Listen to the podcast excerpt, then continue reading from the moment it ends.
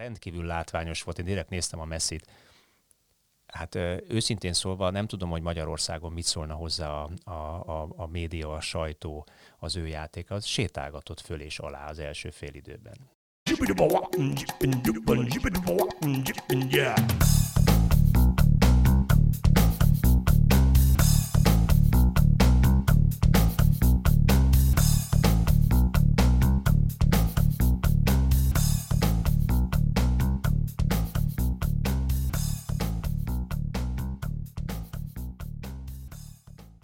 Sziasztok, ez itt a Zicser24.hu focis podcastja. Én Kele János vagyok, és ezúttal is itt van velem Kálnoki és Attila, 24.hu főmunkatársa. Szia! Szia, Jani!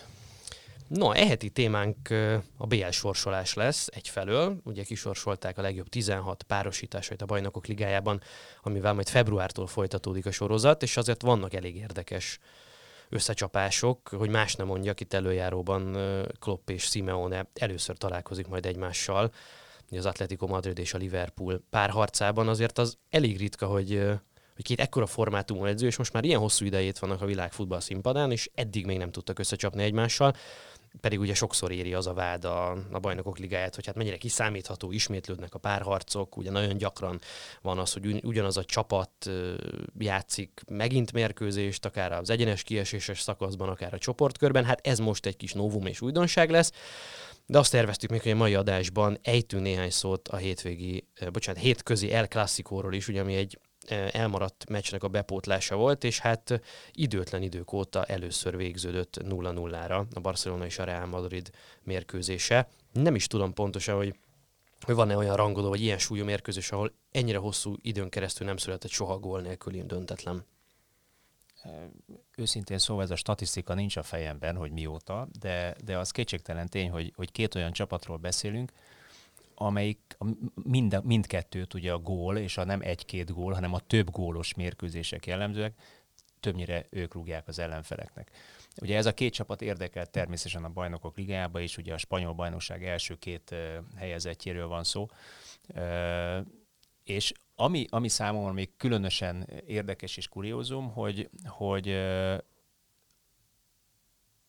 az előző Zidán érában is az volt a jellemző, hogy ősszel azért annyira nem volt acélos a Real Madrid, de a bajnokok ligája tavaszi ö, fordulóira, az egyenes kieséses szakaszra rendre fölfele ívelő formát mutattak. És most ezen a mérkőzésen is, talán most láttam először a Real Madridot annyira élesen játszani, az utóbbi időben, vagy, vagy mondjuk komoly csapat ellen, komoly ellenfél presztízs mérkőzésen annyira jól játszani, ami megint kezd arra hajazni nekem, hogy ezek jönnek föl ezek a fiúk, ez az idán, ez megint, megint valamit kitalál. Hajlamosak egyébként a, a, a szakemberek is azt mondani, hogy legyintenek, ez idán annyira nem, hát persze ilyen játékosokkal könnyű, ugye szokták mondani, de nem. Tehát ő mindig megtalálja valahogy azt a fajta egyensúlyt a csapaton belül, és azt a fajta ö,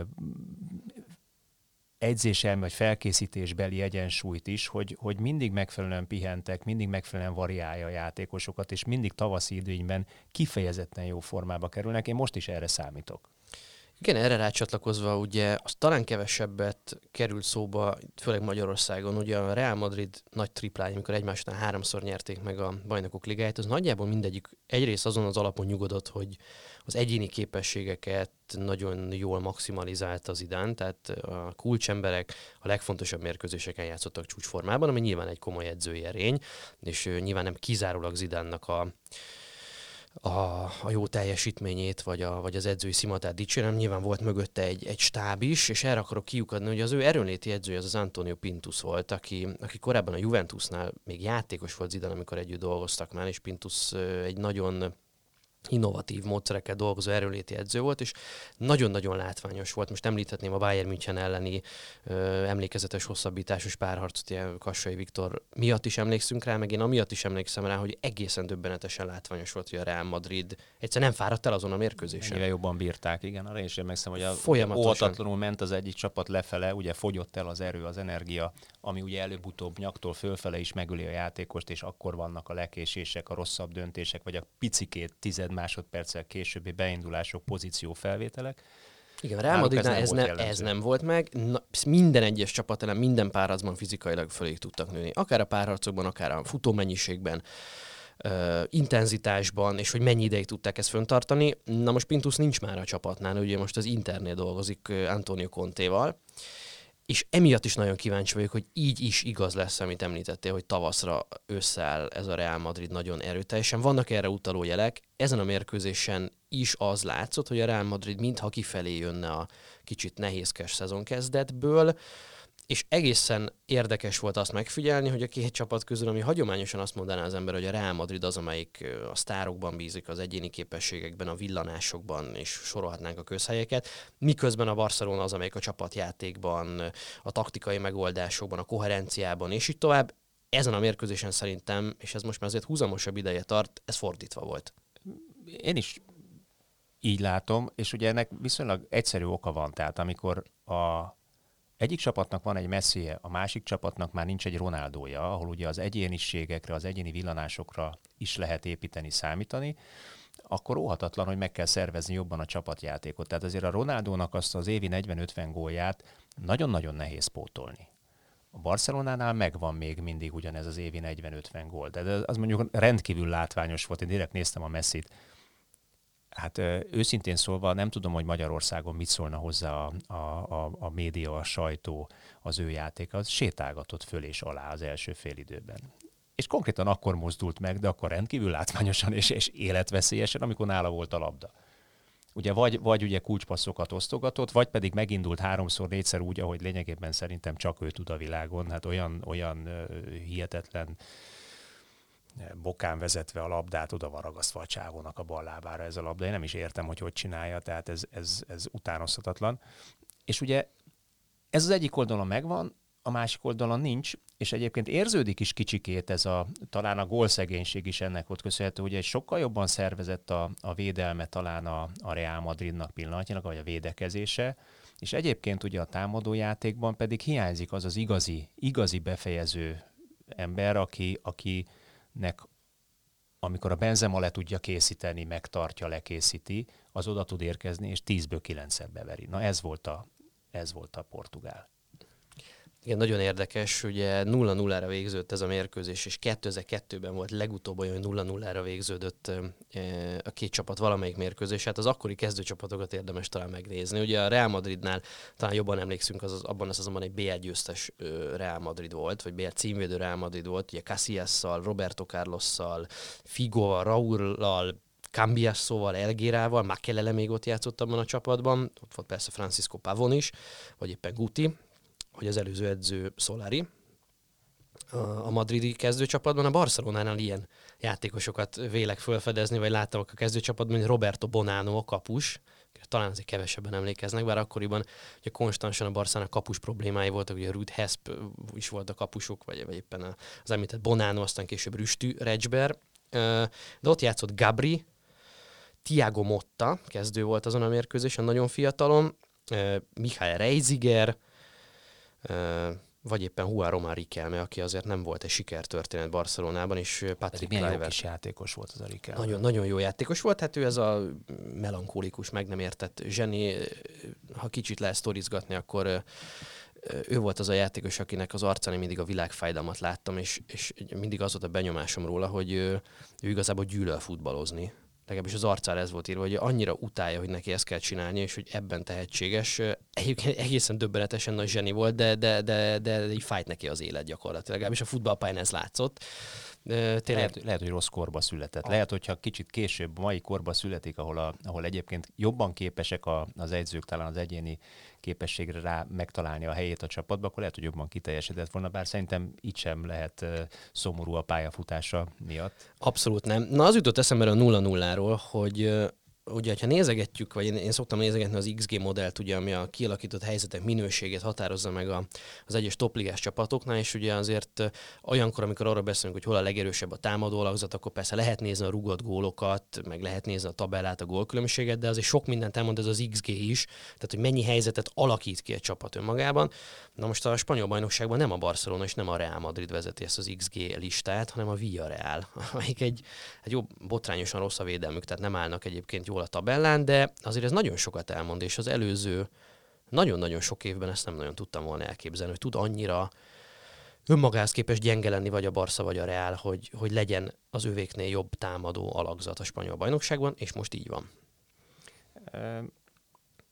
Én kicsikét úgy, úgy érzem, hogy a, az Ernesto Valverde egyébként valószínűleg nem egy rossz egyző, mert ugye már máshol is bizonyította ő a, a képességeit, de a, a Barcelonánál sokkal jobban hagyatkozik a, a Messi faktorra, és ugye arra, hogy majd a, majd a játékosok a támadó harmadban eldöntik kreatívan a játékot, mint ahogy azt előtte mondjuk Guardiolánál vagy a Guardiolát követő két egyzőnél, akik ugye követték a mesternek a filozófiáját, ugye láttuk, ahol egyébként sokkal jobban meg volt szervezve az a fajta játék, hogy, hogy hogyan vezetjük föl a támadásokat, ugye szépen, lassan, komotosan, tiki-takával ugye az ellenfél támadó harmadába, és ott aztán van egy Iniestánk meg egy Csávink, aki, aki pontosan tudja, hogy amikor illetve azt lehet pontosan tudni, hogy amikor ő erre fordul, amikor így veszi át a labdát ilyen szituációban, akkor kinek hova kell futni, és már jön is hajszál pontosan területre az a, az a zsuga, keresztpaszba, mélységbe benyomva, és akkor megindul a két-három. Mert olyan tisztán lejátszott uh, akcióik voltak, és addig járatták, amíg meg tudták csinálni, kis túlzása tényleg, mint egy kézilabda mérkőzést nézett volna az ember, ami bizonyos szemszögből lehet, hogy unalmas volt, más szempontból pedig csodálatos. Na most ez a Valverdénél szerintem ö, nincsen meg.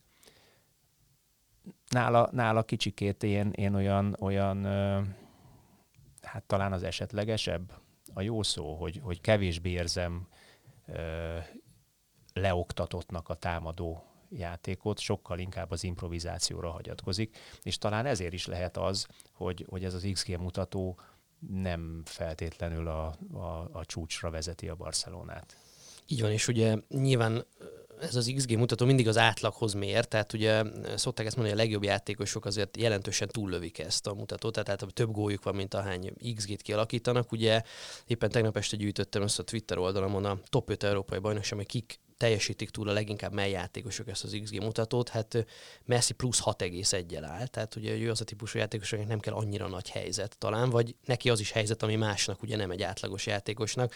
Nyilván erre lehet hagyatkozni, de talán ha túlzottan hagyatkozik erre az ember, az, az nem annyira jó ómen, vagy nyilván a csapatok nagy részét így is el lehet verni, meg lehet verni, de lehet, hogy a legnagyobb sikerek, és ugye Barszánál azért most már évek óta a bajnokok ligája sikert üldözik, ugye hosszú időn keresztül a négybe sem jutottak be, tavaly bejutottak ugyan a négybe, de hát annak meglehetősen csúnya vége lett azzal a bizonyos Enfieldi 0-4-es mérkőzéssel.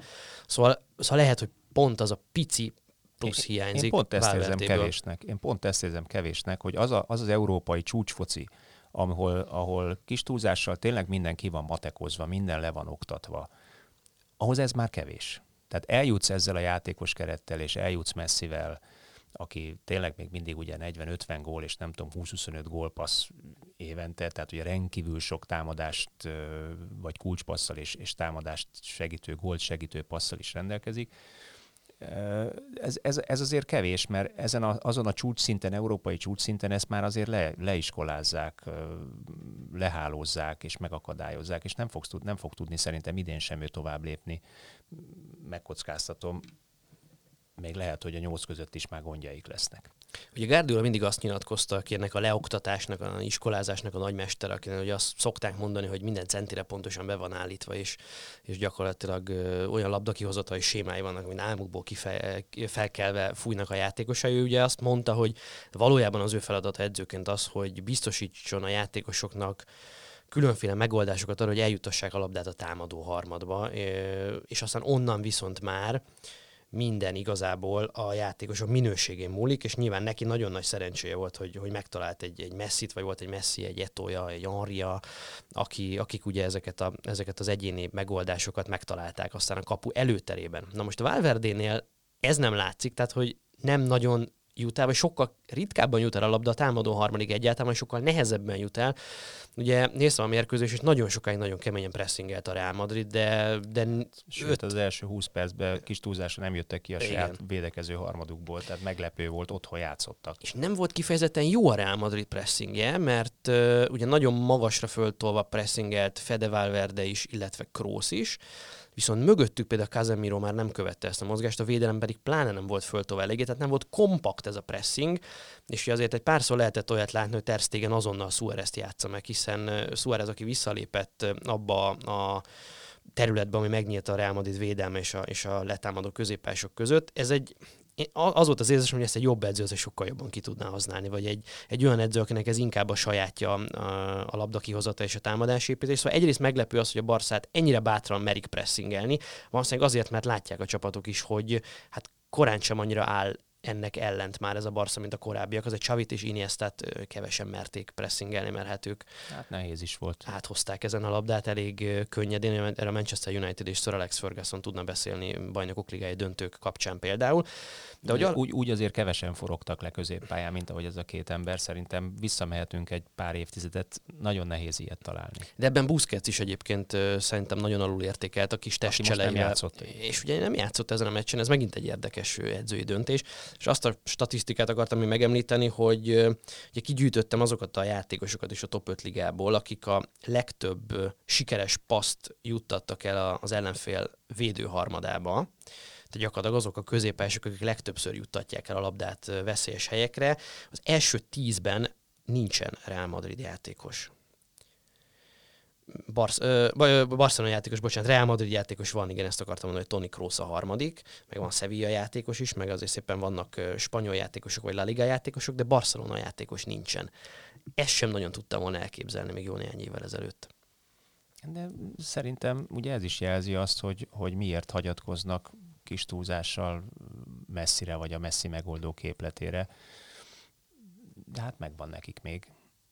Ettől szerintem mondjuk idén sem, vagyis jövőre sem nyernek bajnokok ligáját, de mondjuk ne legyen igaz, amilyenek kifejezetten kedvem a Barcelona játékát, csak, csak pont emiatt érzem kevésnek. Alulról már nem feltétlenül hoznak föl játékost, ugye ami jellemző volt, hogy a, az akadémiáról ugye mindig híres volt erről a Barcelona, mostanában ez már ugye másfél, két, három, négy éve már nem nagyon jellemző rájuk. Talán most ez a fiatal ember, ez a, hogy is Ansu Fati. Ansu Fati, igen, meg meg kell tanuljam a nevét, azért ő, ő, ő, ő, képes lehet meglepetésre, de majd meglátjuk, hogy mennyire érik be. Hát 17 évesen azért az ember még viszonylag nagy, nagy hullámokat tud fölfele meg lefele mutatni. No, beszéljünk egy picit akkor a bajnokok ligája sorsolásáról is, ahogy említettem, és talán kezdjük ezzel a két csapattal, ha már a Barcelonáról és a Real Madridról beszélgettünk egy picit hosszabban. Ugye a Barcelona a Napoli ellen kell, hogy fölvegye majd a kesztyűt a 16 között, a Real Madrid pedig hát nem igazán volt szerencsés, mert ők csoport második nehezebb helyzetben is voltak, mint a Barcelona, ők a Manchester City-t kapták. Zinedine Zidane azt nyilatkozta, hogy ők mindenki jelen esélyesek lennének, úgyhogy ő abszolút nem fél ettől a sorsolástól. Ez, ez mennyire ilyen mentális hadviselés, bár ha valakinek én ezt elhiszem, akkor az vitán felül Zidán. Induljunk ki abból, amit mondtunk, hogy, hogy tavasszal, vagy, vagyis amit ugye te is úgy láttál, hogy, hogy talán elindultak fölfele a, a gyengébb bajnoki rajt után, miközben egyébként a, a, a Citynek azért hát mondjuk úgy nem megszokott módon vannak problémái Angliában, de hát ők azért, azért inkább a, a, az első helyen vagy az első-második helyen szoktak tanyázni, mint éppen jelen pillanatban a harmadikon, és ugye maga Guardiola is lenyilatkozta, hogy hát tulajdonképpen akkora a különbség már a, a, a Liverpool és köztük, hogy le is mondhatnak a bajnoki címről kis túlzással. Én nem érzem ezt a, a mostani Manchester City-t annyira masszívnak és annyira erősnek, és nem érzem Guardiola játékát sem annyira masszívnak és annyira erősnek, hogy egy egyébként fölszálló ágban lévő Real Madrid, amelyik egy picikét talán rá is pihen majd erre a, a, a téli szünetben, hiszen nekik van téli szünetük ugye erre a, a februári rajtra, vagy tudnak egy mini alapozást csinálni, amit ugye a, a City nem tud, mert ők játékban mennek. Én simán elképzelhetőnek tartom, hogy, hogy Zidán meglepi.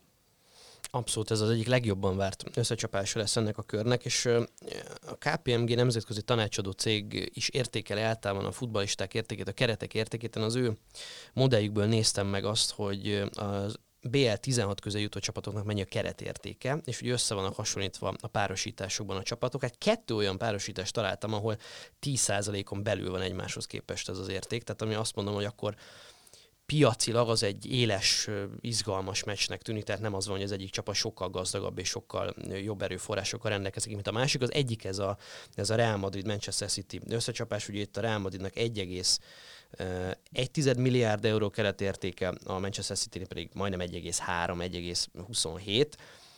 Ők vannak nagyon közel egymáshoz, illetve a Chelsea és a Bayern München, ott 940 a Chelsea és 879 a Bayern München. Mindegyik másik párosítás anyagi szempontból nagyon-nagyon egy oldalónak látszik, és akkor erre csatolnám rá azt az érdekességet, amit talán sokan hallottak már, hogy idén először alakult úgy, hogy csak és kizárólag a top 5 liga képviselői jutottak be a legjobb 16 közé a bajnokok ligájába, tehát mintha nyugat-európai nagy bajnokságok akkor idénre végképp kisajátították volna a labdarúgásnak a legfontosabb színpadát, legalábbis a klub szintéren.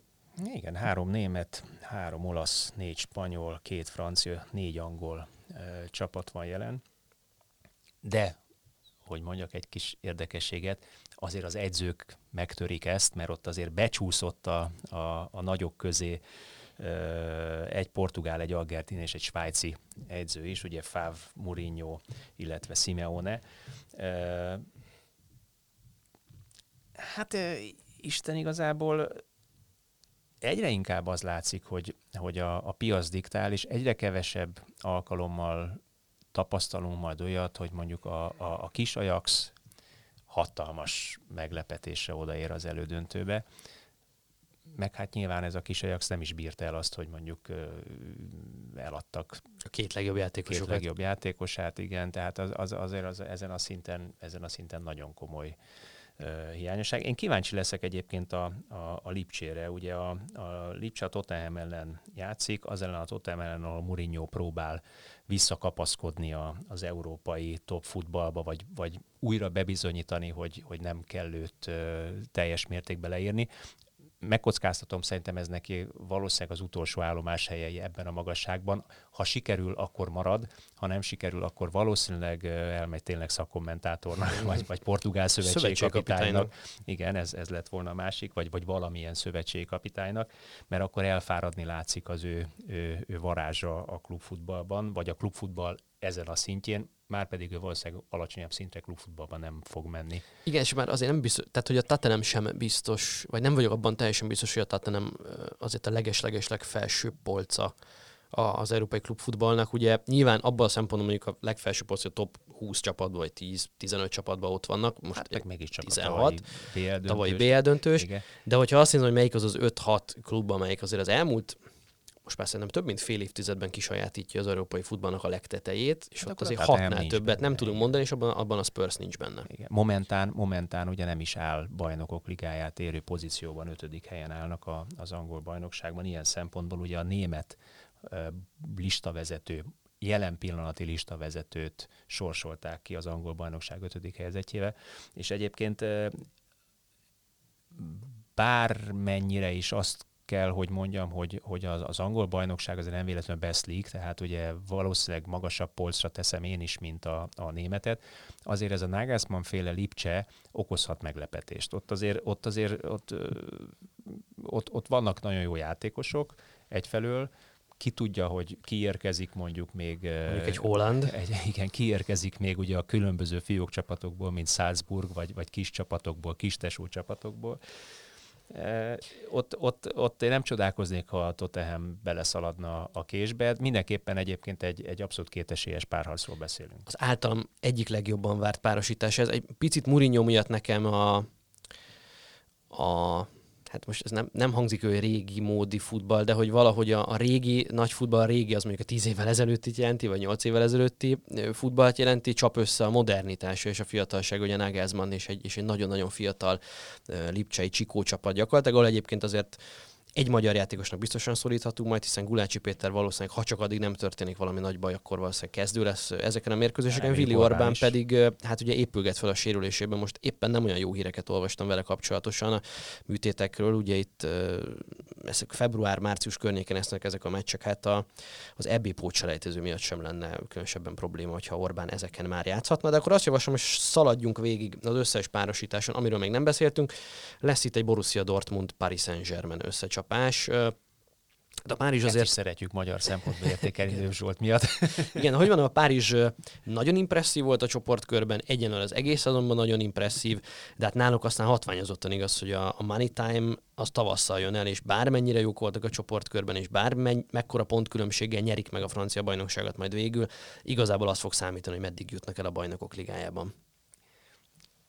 Ez körülbelül azt a, azt a kérdést feszegeti számomra, vagy kérdéskört feszegeti számomra, amiről a legutóbbi eh, zicserben beszélgetünk a Ferencváros kapcsán, hogy egy adott bajnokságnak a, a színvonala mennyire képes fölkészíteni arra a nemzetközi szintre a csapatot, ahol ő egyébként pozíciót szeretne fogni, vagy ahol egyébként siker szeretne elérni. Ugye a PSG ilyen szempontból abszolút a, a top futball, miközben a francia bajnokságot ugyan egy erős bajnokságnak tartjuk, de mégiscsak körülbelül az ötödik a sorban. Ez ugye abból is látszik, hogy a PSG a, a gazdasági erénél, a játékos kereténél fogva általánosságból, hogy elmondható, hogy sétagalobban nyeri a bajnokságokat az elmúlt években, és ilyen szempontból nem feltétlenül érzem azt, hogy mindig minden mérkőzésen arra a százszázalékos erőkifejtése vannak késztetve, amit mondjuk egyébként egy angol bajnokság megkövetel, ahol a 18. helyezett ellen is hiába megy oda a City mondjuk. Hát azért, ha nem figyel, akkor pikpak kap két-három gólt. Tehát ugye a spanyol bajnokság dettó ugyanez, láttuk ősszel, hogy milyen dadogva indult ugye mind a két csapat. Azért nyilván az erejüknél fogva följönnek azért a, a, a, az élre, de összességében ott is bármikor bármelyik csapat meglepeti a másikat. Ez a spanyol bajnokság, vagy a francia bajnokságban nem feltétlenül ö, áll fönt, és ugye ez mindig a, a bajnokok ligája tavaszi fordulójában derül, derül ki. ki, és ott, ott válik el a szaramájtól, ahol szokták mondani. Hát konkrétan, hogyha ott, ott beleszalad egy olyan professzionális fölkészített csapatba, amivel egész ősszel nem találkozik a, a PSG a francia bajnokságban, hát akkor bizony ott nehéz, nehéz, ott improvizálnia kell, vagy nem tudom, mit kell csináljon és nem biztos, hogy a játékosok meg tudják ugrani azt a magasságot, amikor először találkoznak hosszú idő után megint az ugyanolyan szinten, mint ők. Ehhez még egy adalék, ugye Neymar, aki ennek a csapatnak a kirakat arca, és talán a legfontosabb játékos a minden értelemben, hát ő legutóbb 2016-ban tudott játszani itt a február-március időszakban, vagy a március időszakban, amikor a visszavágók lesznek a, a BL 8 döntőjében. Úgyhogy most ha minden jól megy, és nem történik valami baj vele sem, akkor ugye őt azért elég hosszú idő után láthatjuk majd újra ilyen fontos mérkőzésen játszani. Ugye emlékszünk, hogy mi történt a Párizsal mondjuk nélküle a Manchester United ellen egy évvel ezelőtt.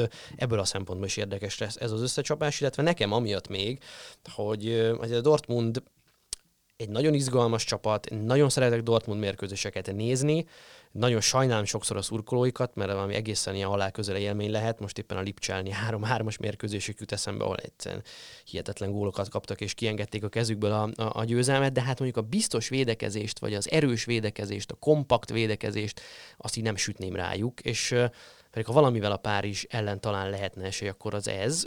Úgyhogy én inkább ilyen szórakoztató kiki meccsre számítok, ahol ilyen szimpatikus vesztesként elhullhat a Borussia. Meglátjuk, hogy igazam lesz-e.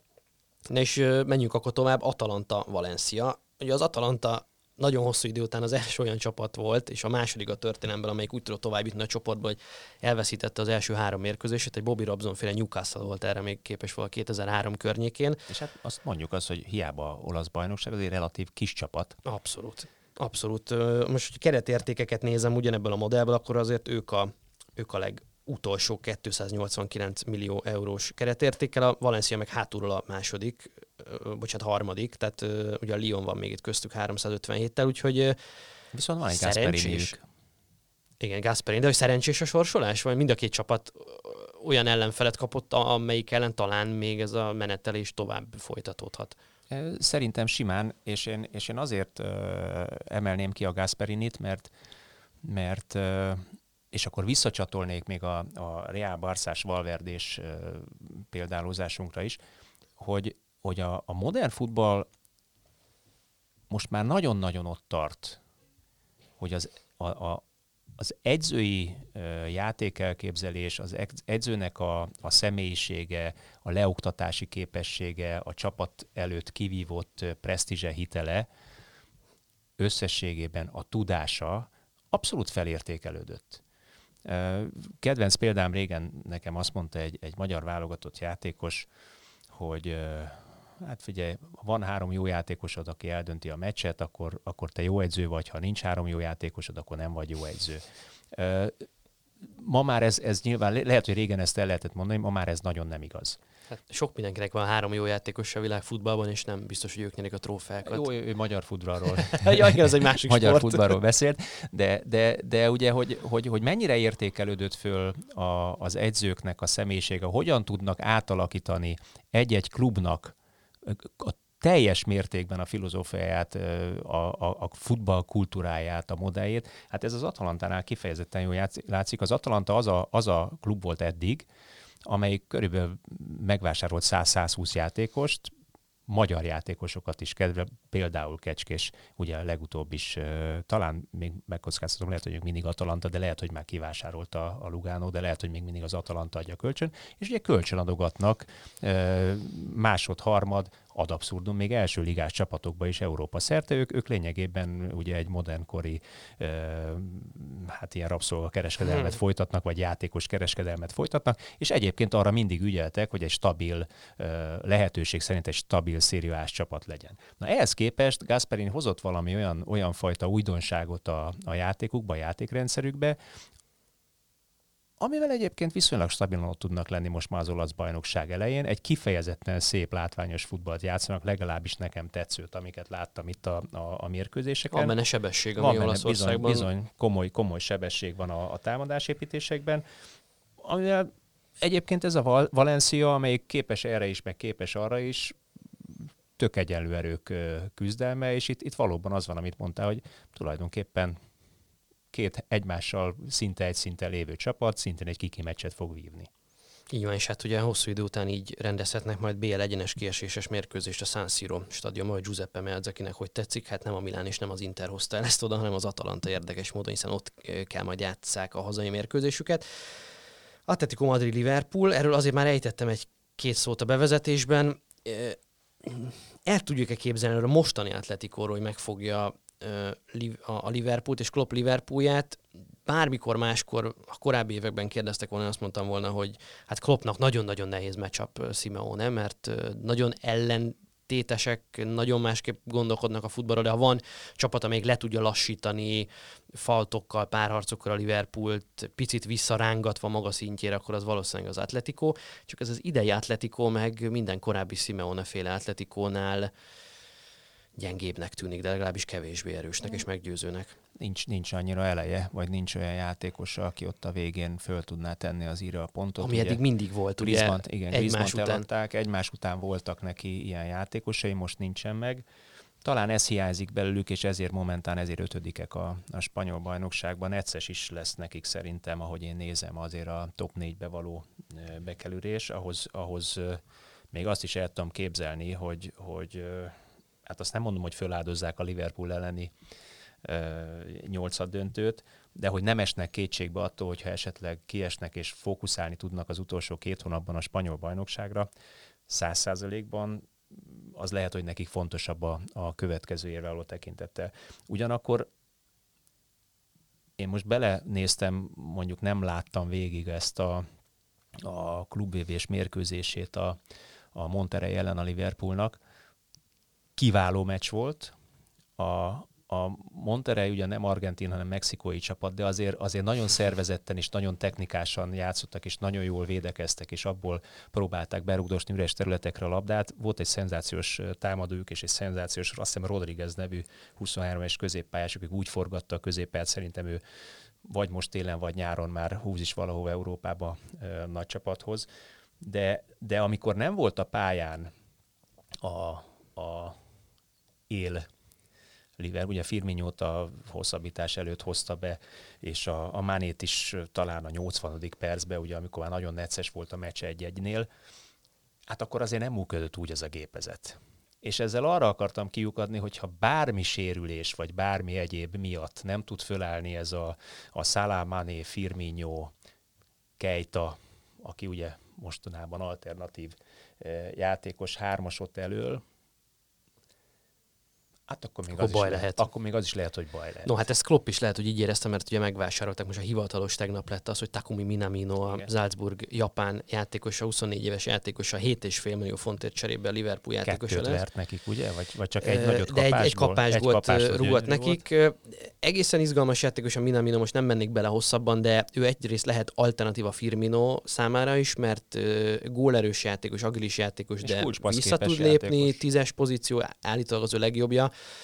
a legjobb posztja, de hát ugye balszéről, jobbszéről mindenhonnan, sőt állítólag ugye 8-ast is tud játszani, elképesztően sokoldalú játékos, ugye 5 évet töltött Salzburgban, tehát miatt valaki esetleg reklamálna, hogy miért nem Szoboszlai Dominikot vitte el Jürgen Klopp, tehát a japán játékos 5 évet játszott Salzburgban, és már 24 éves.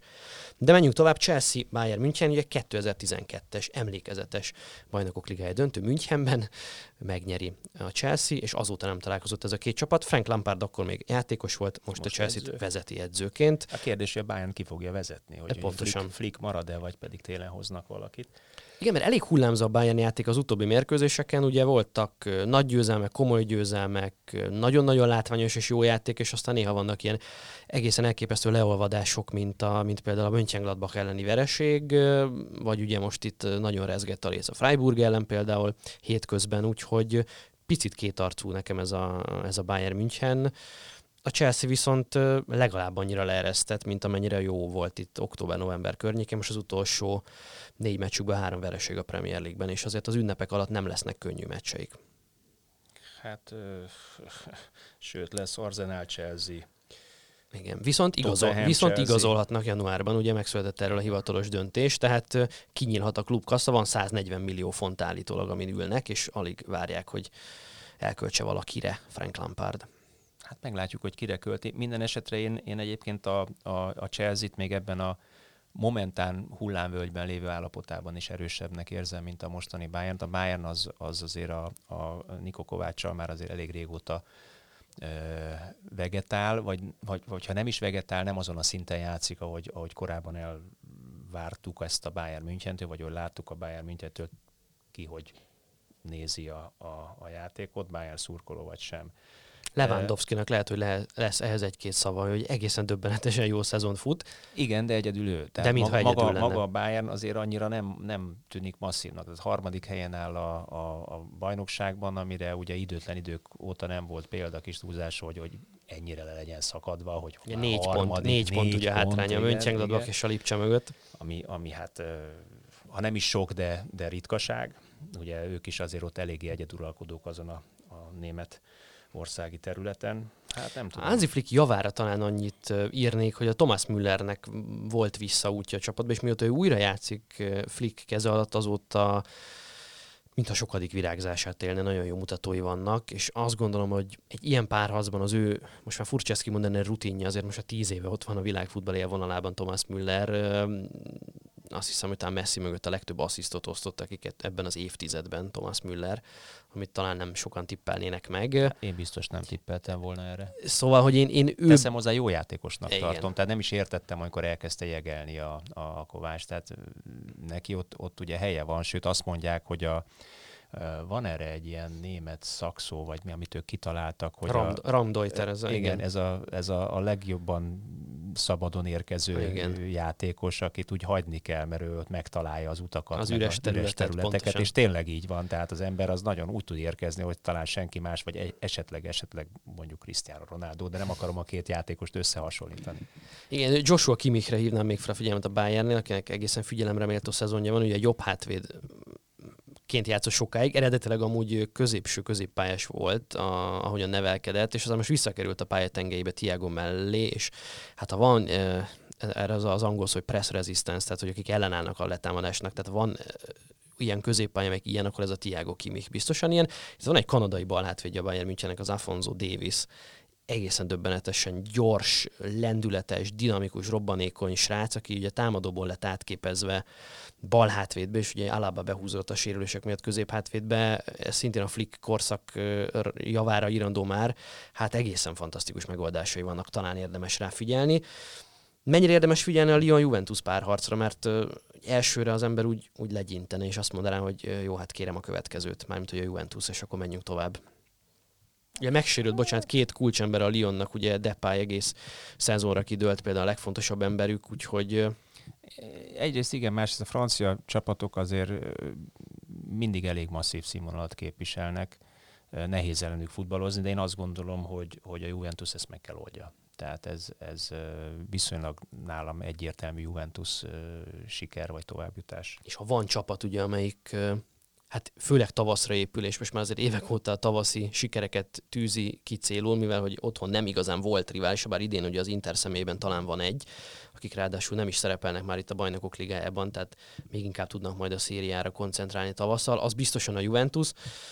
Egyetlen egy olyan csapat van Európában, amelyből kettő játékos is 5 egész feletti lövést átlagol meccsenként arányosítva ez a Juventus. Itt ugye Cristiano Ronaldo 5,8-al vezeti az európai ranglistát, és Paulo Dybala szintén 5 fölött van, és ezzel ott van az első négy játékos között, úgyhogy lövésekből valószínűleg nem lesz hiány. És akkor egyetlen egy párharcuk maradt, amit ugye megemlítettünk már, de, de nem tértünk rá, Napoli-Barcelona párosítás. Ugye itt elsősorban talán a Napoli érdekes, vagy róluk érdemes pár szót mondani, hogy a Carlo Ancelotti ment a továbbjutás ellenére, és Gennaro Gattuso az utód én őszintén szólva nem tartom őt, őt alkalmasnak arra, hogy európai szinten is jó edző legyen, vagy hogy megüsse azt a szintet, ami elegendő ahhoz, hogy borsot tudjon törni a Barcelona arra alá biztos vagyok benne, hogy nem. Ez majdnem biztos, hogy, hogy így van szerintem is. Az ő megítélése nagyon érdekes szerintem, nem annyira rossz edző szerintem, mint amilyennek őt sokan gondolják a játékos múltja miatt. Ugye van egy elég erőteljes prekoncepció vele én, szemben. Én nem, én nem abból indulok ki, hanem, hanem ugye ahol, ahol ő volt eddig edző, ugye sohasem tudott gyökeret ereszteni, pedig próbálkozik már egy-két éve. Igen. És valahogy nem is jöttek az eredmények nála. Én azt gondolom, hogy ez a, ez a Napoli is egy átmeneti állapot Valószínűleg annak szánják egyébként. De, de kívánom neki, hogy okozzon meglepetést, de nem hiszek benne. Ugye a tavalyi Milánja az ugye egy ponttal maradt le a BL kvalifikációra, azért mentő végül is, mert nem tudta elérni a kitűzött cél, de hát látjuk, hogy az idei Milán az hol azt hiszem a tizedik helyen állnak, és hát szó sincs bajnokok ligája indulásról reálisan. Kíváncsi vagyok, hogy mire megy ő ezzel a csapattal, mert azért továbbra is nagyon érdekes játékos profilok vannak ebben a Napoliban. Úgyhogy a Barszát nem is tudják valószínűleg kiejteni, de azért egy-két látványos megmozdulásra, mondjuk Fabian Ruiz-tól, vagy Zselinszkitől, vagy Insignétől, vagy Mertenstől azért továbbra is lehet számítani. Tőlük meg lehet számítani, hogy jövünk majd a jövő héten is, illetve itt a karácsonyi szünetre is készülünk majd egy speciális külön kiadással, úgyhogy tartsatok velünk, és hallgassátok az itt a jövő héten is. Szevasztok! Sziasztok! Köszönjük szépen, hello, hello.